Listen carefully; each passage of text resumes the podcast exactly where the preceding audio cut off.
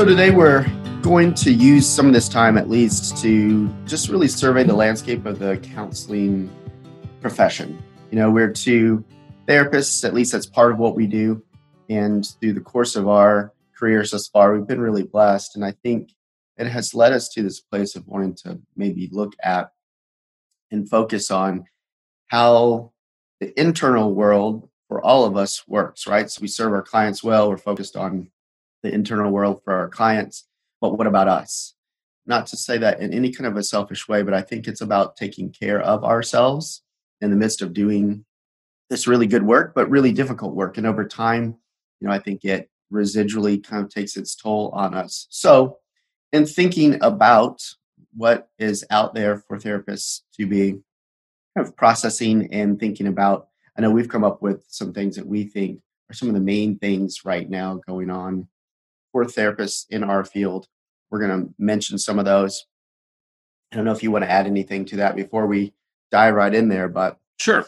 Uh, I think it's totally selfish to take time for ourselves, Like, Uh, it's a terrible idea, or at least that's how I've been living for a long time, and maybe yeah. people can relate. Yeah, it, it seems you know like it, it's maybe a good idea, but for someone else, you know that uh, right. I think we fall into um, just being really great at telling people healthy things to do and then not always great at doing it. And, you know, that's pretty normal, I think.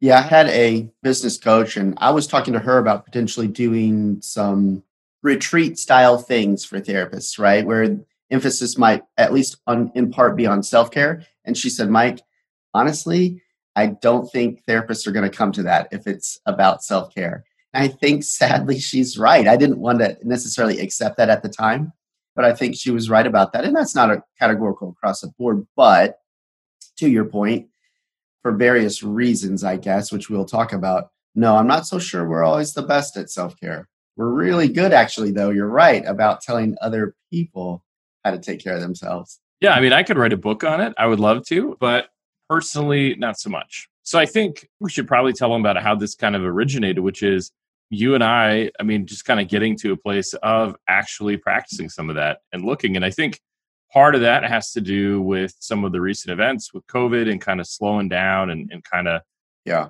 taking stock. And I mean, really, that's what today is about. But sort of taking stock of surveying the landscape of okay, what is working, what is not working, how am I doing really? And I think for some of us, unless we have like a real catalyst to make that happen, we probably wouldn't have but now a lot of people are in that spot. Yeah, you know, it's interesting because I think potentially what I'm hopeful for, one of the positive unintended consequences of COVID for us as therapists is maybe, just maybe, we've all slowed down enough to say, but wait a minute, what is working and what is not working? I know certainly I've done that. You and I have had many conversations about that. And you're right. I think that when you and I are doing this as a result, interestingly, right, as a result of really, even though we work together, of friendship, which is for us self care, which is kind of turned into this in so many ways and other things as well. But I think that on top of that, for all of us, what if we just slowed down just enough to consider and map out maybe some changes that we needed to make? Which is not to be enslaved to those, right? Right. Not to be enslaved to those. It's just to say, well, what if? And if there aren't any changes to be made, if we're doing well, maybe we really embrace that too, because that's the other side of this, I think. What if I was okay? Yeah, we'll talk about that. I mean, that's unlikely, but we could talk about what if that happened. what if I'm actually doing okay? What if I can actually be content with where I am? That's that's many episodes in. You know, no pressure. Probably won't be, but whatever. and I'm kidding, but we kind of operate that way, right? Yeah. In all of this, yeah. What am I doing that is actually working? And and do I need to do anything, or do I need to just kind of go, hmm, all right, that's good to know. So I think that's kind of the trajectory of this is kind of helping both ourselves and others kind of realize where they're at with things, what that looks like honestly and objectively, and then I think we also want to help people sort out and kind of buck against the need to do everything, right? So, yeah, how do we, you know, identify maybe a thing or two that we're interested in doing something about without having to rewrite everything? Yes. Because the truth is, if you really, even in the course of day by day, if you stand back from your day, but overall, if you stand back and you look at what you're doing and maybe, you know, kind of look at what you'd like to be doing, there are many things that all of us are, we are doing and we are doing well. I think that sometimes gets lost. There are parts of the day that have gone well, in addition to sometimes there are parts of the day that have not. So I think it's about how kind of how we look at that. Are we looking at that not objectively because there's no such thing, but just in a balanced manner? And that's true of our career path as well. Right. So, yeah, so this is about doing that and it's about kind of working from there.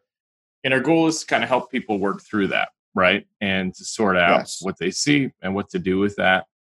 So, what are some of the things, Mike, that you think are important for us to kind of walk through as we go?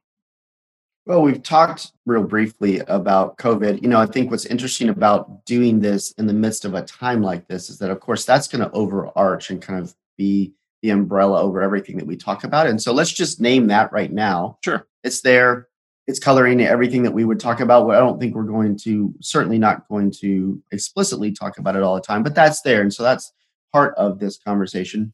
I think another big one that's on both of our minds and maybe hearts is just this idea of burnout the process of how do we get to that place where we just really don't have a lot emotionally and maybe physically in the tank and what to do with that and what to do about that and you know this is the inner process so we're going to be looking at that more from the perspective of what's going on inside mm-hmm. of us and sharing our stories and and the internal process for any of those who might be listening we really want to do that so I think burnout is another one. Along with that, but it's going to be a little bit different, I think, is this idea, especially in private practice, of overworking, you know, maybe through time in a good way. One of the downsides, if you will, I'll put that in quotes, of being successful, especially in private practice, is really that opportunity to work too much.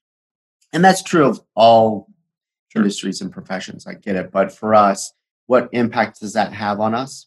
Obviously, all of these, of course, are going to overlap, right? One of the ones that we've talked about recently is boredom.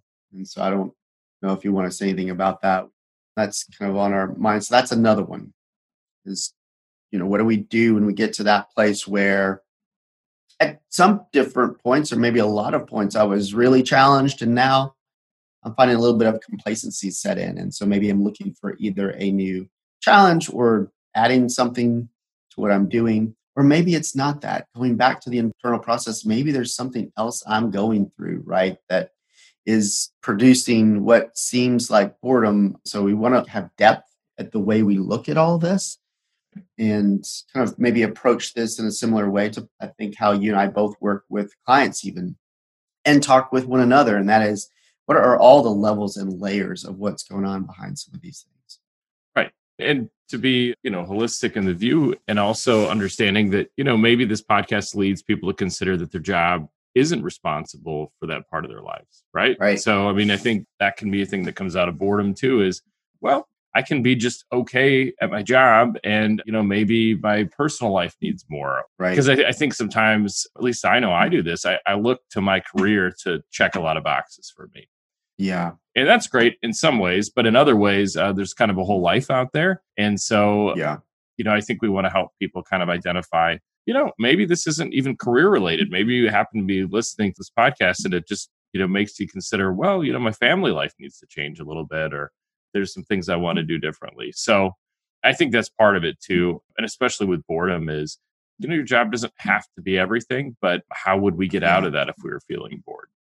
Yeah, I love the overall and I think the balanced approach to this because, of course, we are so much more than just what we're paid to do, right? Like it's that idea of vocation in that we have callings on our lives and there are many things that we invest our time in probably throughout the course of our lives that are really important.